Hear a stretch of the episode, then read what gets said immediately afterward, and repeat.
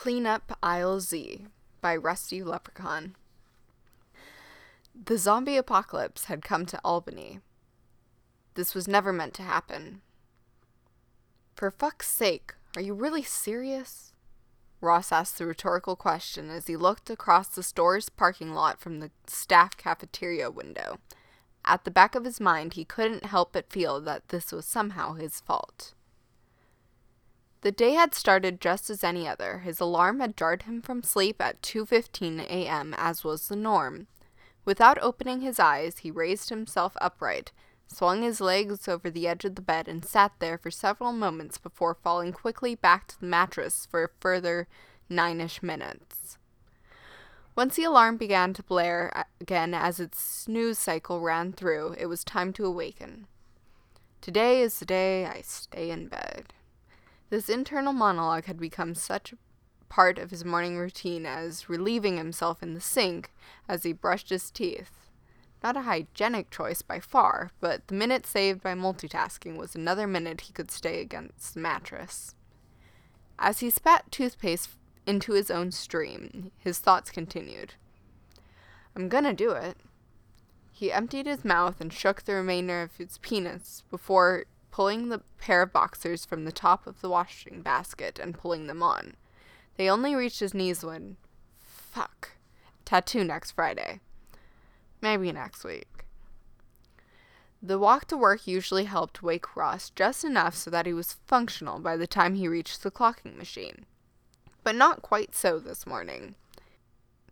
His feet passed one in front of the other, more commonly referred to as walking, just as they were meant to and the route he took was exactly the same as the day before.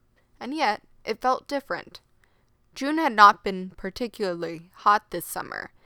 It was Albany, after all. But today brought a cold and bitterness that the previous morning had lacked. It was definitely big coat weather, and yet here he was with his thinner jacket. As the supermarket rolled into view, Ross waved towards his girlfriend's car. A stupid tradition that had started as a joke between the two had somehow come to stick. We will meet Sophie, the girlfriend, later, but for now it is 2:46 a.m., and like most of the town, she is sleeping. Ross wished he was too. Ring, ring, ring, ring. About time, man. It's freezing, he quipped, rubbing his hands together for warmth more for show than for actual practicality. The night manager offered no reply. His face was sunken, his eyes looked heavy.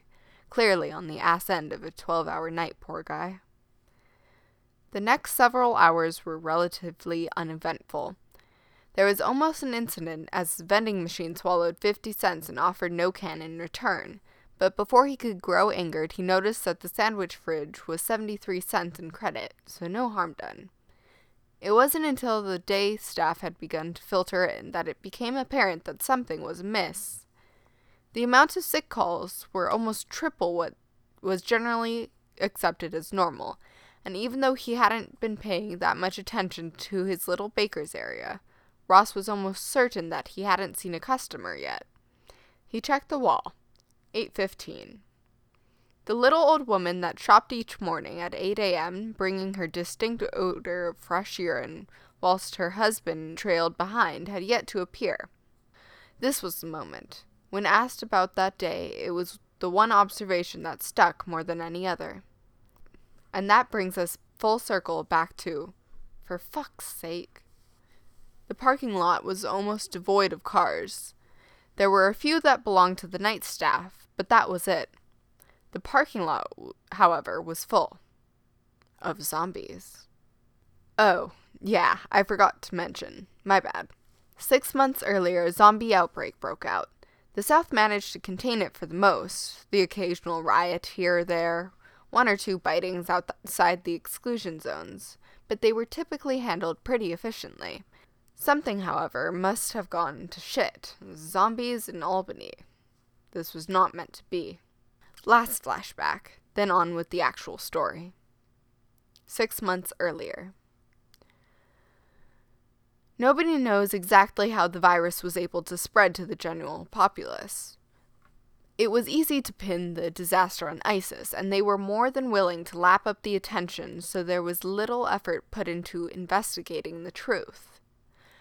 What is known, however, is that the University Medical Lab, a virus was created with a simple and terrifying code name zombie. The virus was not intended to create literal zombies, as in The Walking Dead, Romero sense of the word, but instead to make the recipient extremely malleable. Military application is obvious. Despite this, the government immediately denied all knowledge of medical trials, even though the research center was government funded. Shock? Horror? Not. No matter the official version of the events, the end state remains the same.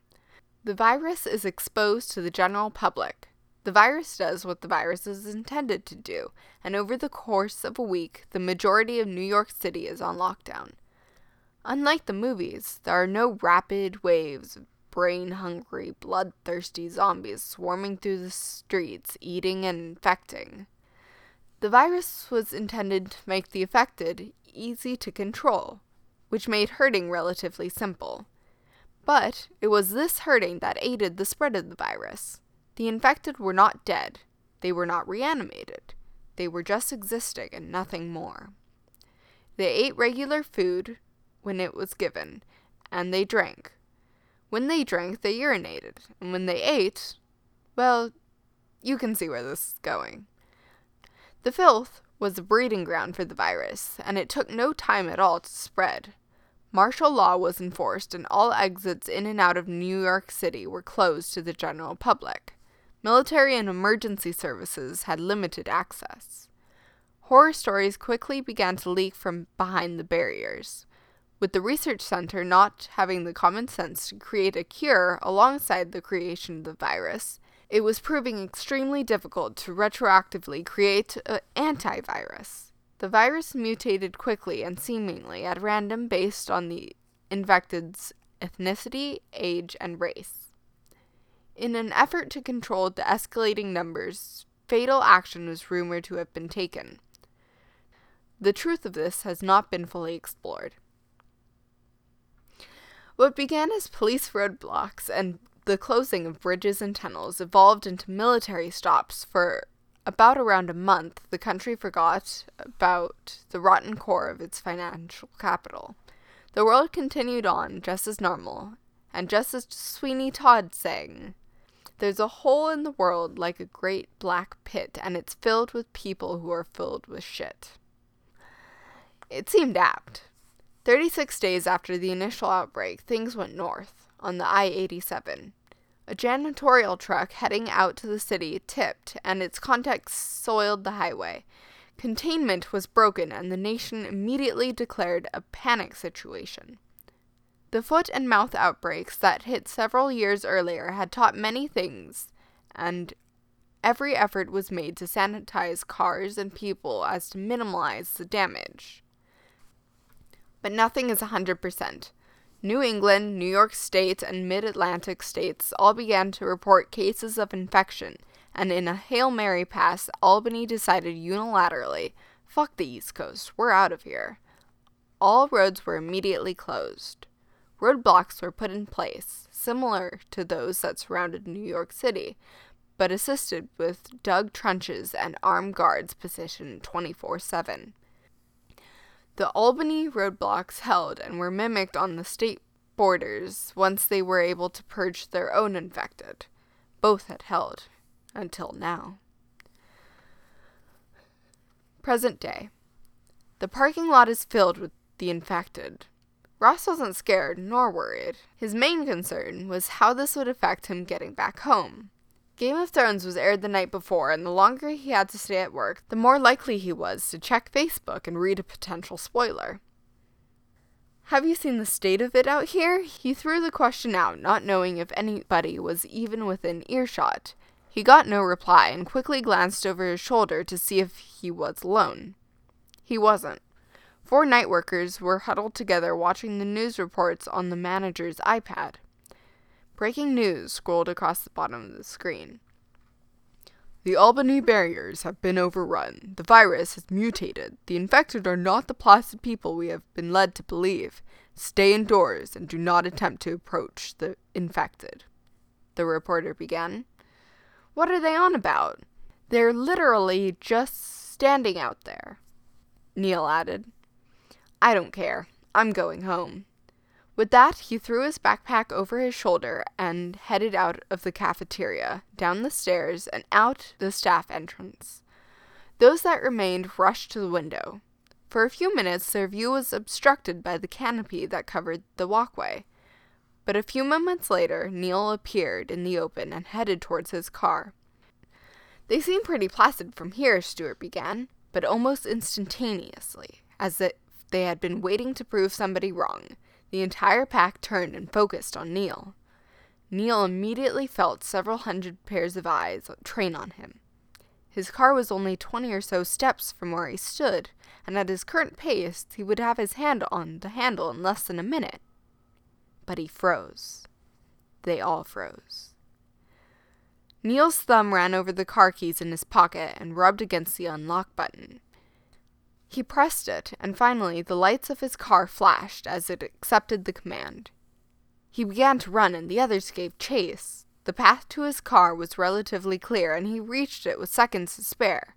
His fingers grasped the handle, but the door didn't open. He had depressed the wrong button on his keys, and before he could rectify his error, the keys were tore from his fingers, his fingers from his hand, and his hand from his arm. In seconds, all that remained was a puddle of blood and bone, his entire form shred and consumed in the piranha-esque frenzy. These were not the zombies, as advertised. This was fucking unreal. The night staff stood in disbelieving silence. Did anybody lock the door after him? Ross asked, to no reply. Nah, don't worry about it. I'll go he added, as he sprinted from the cafeteria following Neil's path. The staff door was not only unlocked, but open, and he knew if anybody else had done it, he would have thrown the first and last punch as he attempted to beat some sense into them. But he couldn't help himself. Ross pushed the ajar door further open and held his head through the opening. The immediate area was clear. The puddle that was once Neil was still occupying the majority of the herd, and those that weren't interested stood aimlessly by themselves. He pondered his options. The conversation had been had many, many times. Since the initial outbreak, everybody had discussed what they would do if everything went Hollywood, and the zombies started acting like actual zombies. But that was just for fun. Nobody actually expected it to happen, and that's why it was fun, not ball shriveling terrifying. Not just a particular choice of phrase. At that moment, that was exactly how Ross felt. Pushing his fear to one side as best he could, he began. Luckily, a few months earlier, it was decided that it was no longer required for a quarter to release the shopping carts. This meant that approximately 30 sat directly opposite the staff entrance. Knowing that they would come in handy to make a makeshift barrier, Ross seized the opportunity and darted a few steps to grab them. As he did, his heart sank. The customer entrance had been unlocked, and as he passed the motion sensor, the double doors slid open. Swoosh. Shit, he whispered and froze.